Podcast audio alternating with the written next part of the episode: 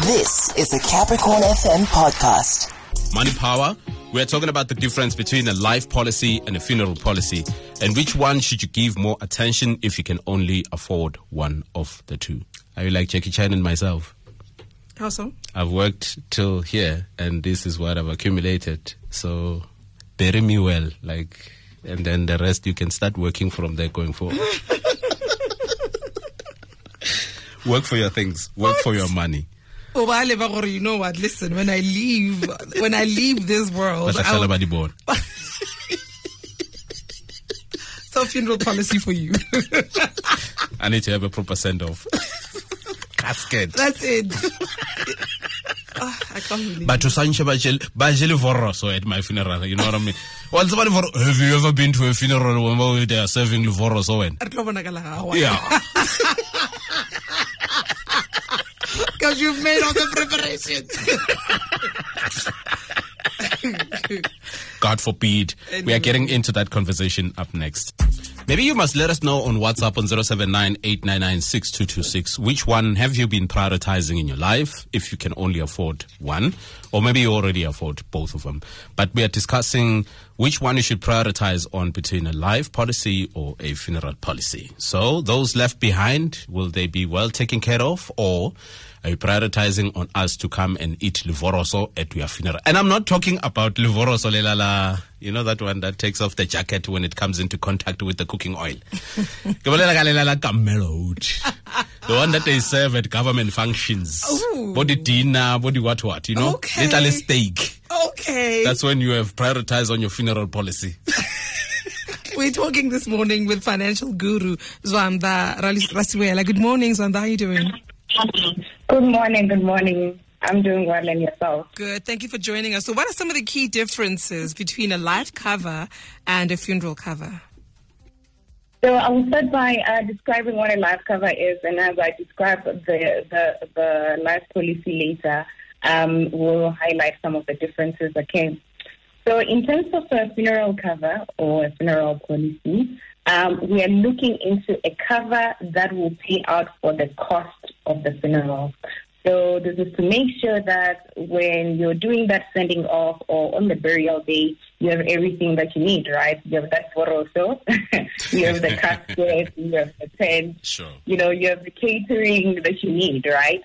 So it's to make sure that the cost of the funeral day is, is, is, is being catered for. But another point that is important um, to look into when it comes to uh, a funeral cover is that it allows you to cover yourself and also allows you to cover your family members as well, right? And the way you want to think about this is to think who in my family, if they happen to pass away, I would be expected to contribute, right? Because that's really a big deal in, in our families. Um, you don't want to find yourself um, without money and these expectations for you to contribute um, a certain portion towards a family member.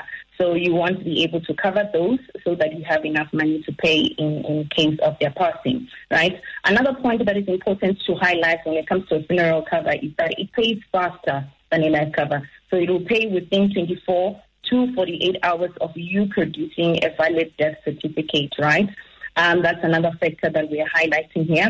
And it is important to note that on a funeral cover, you can only cover, you can only get a payout of maximum 100,000 per person on one underwriter, right?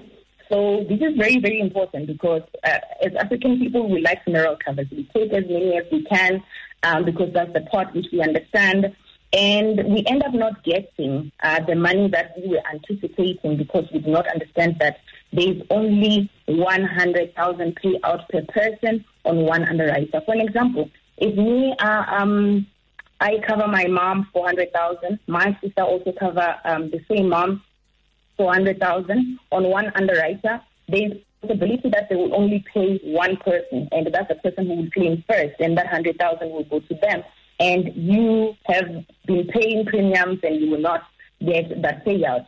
So it's very important to speak to our siblings, sometimes even family members, because they will cover your parents without your awareness, they will claim first, and you won't have any money to be able to cater for those burial needs that we've spoken about. Okay. So the life cover, on the other hand, looks into the cost of supporting your family after your passing. So this is when everybody has else has left um, and you know your if kids, it's all your dependency in the house. So it caters for their needs in your absence, especially if you were the breadwinner. So you want to still sustain the same lifestyle that you were providing um, when you were alive, even when you're gone. So you use a life cover for this, right? And in my opinion, I believe that a life cover is actually superior than a funeral cover because while a funeral cover looks into the burial day, a life cover looks beyond the burial day, way beyond the lifestyle that you want your kids or your dependency to have, right? So I think we all know a child in our neighborhood, somewhere in the community, who happen to change schools and downgrade lifestyle after the mom or the dad has passed on. And that's really not a, kind of a life that we want to live for our children. So hence, we need a life cover for this right? So when we look into a life cover, we're looking into a policy that will ensure that our family standard of living doesn't change after we, we have passed on, that we are able to provide them the same way that we did when we were alive, okay? So I also want to highlight that for a life cover, the way it works is that it will pay out your debts, like the debts that you had, it will pay out your loan, it will pay out your car loan, your, your home loan if you had your credit card, um, and it will also, if you have covered yourself enough, it will also provide for your dependency.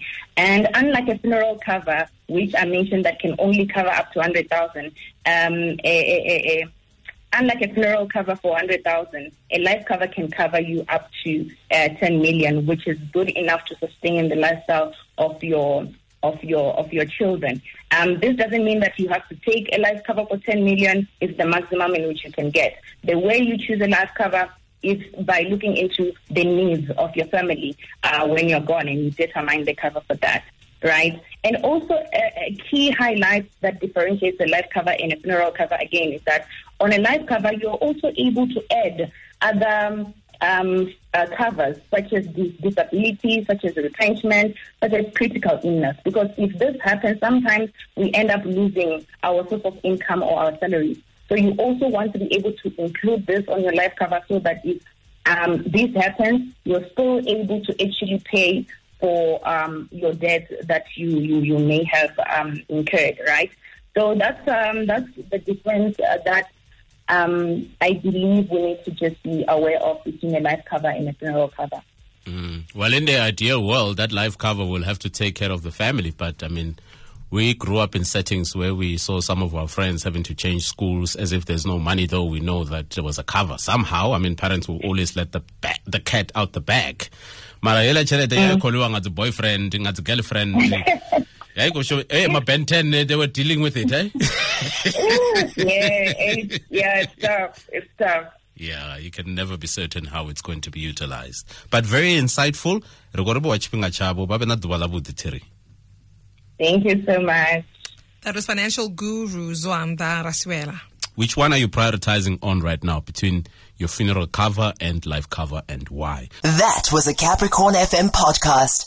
For more podcasts, visit capricornfm.co.za.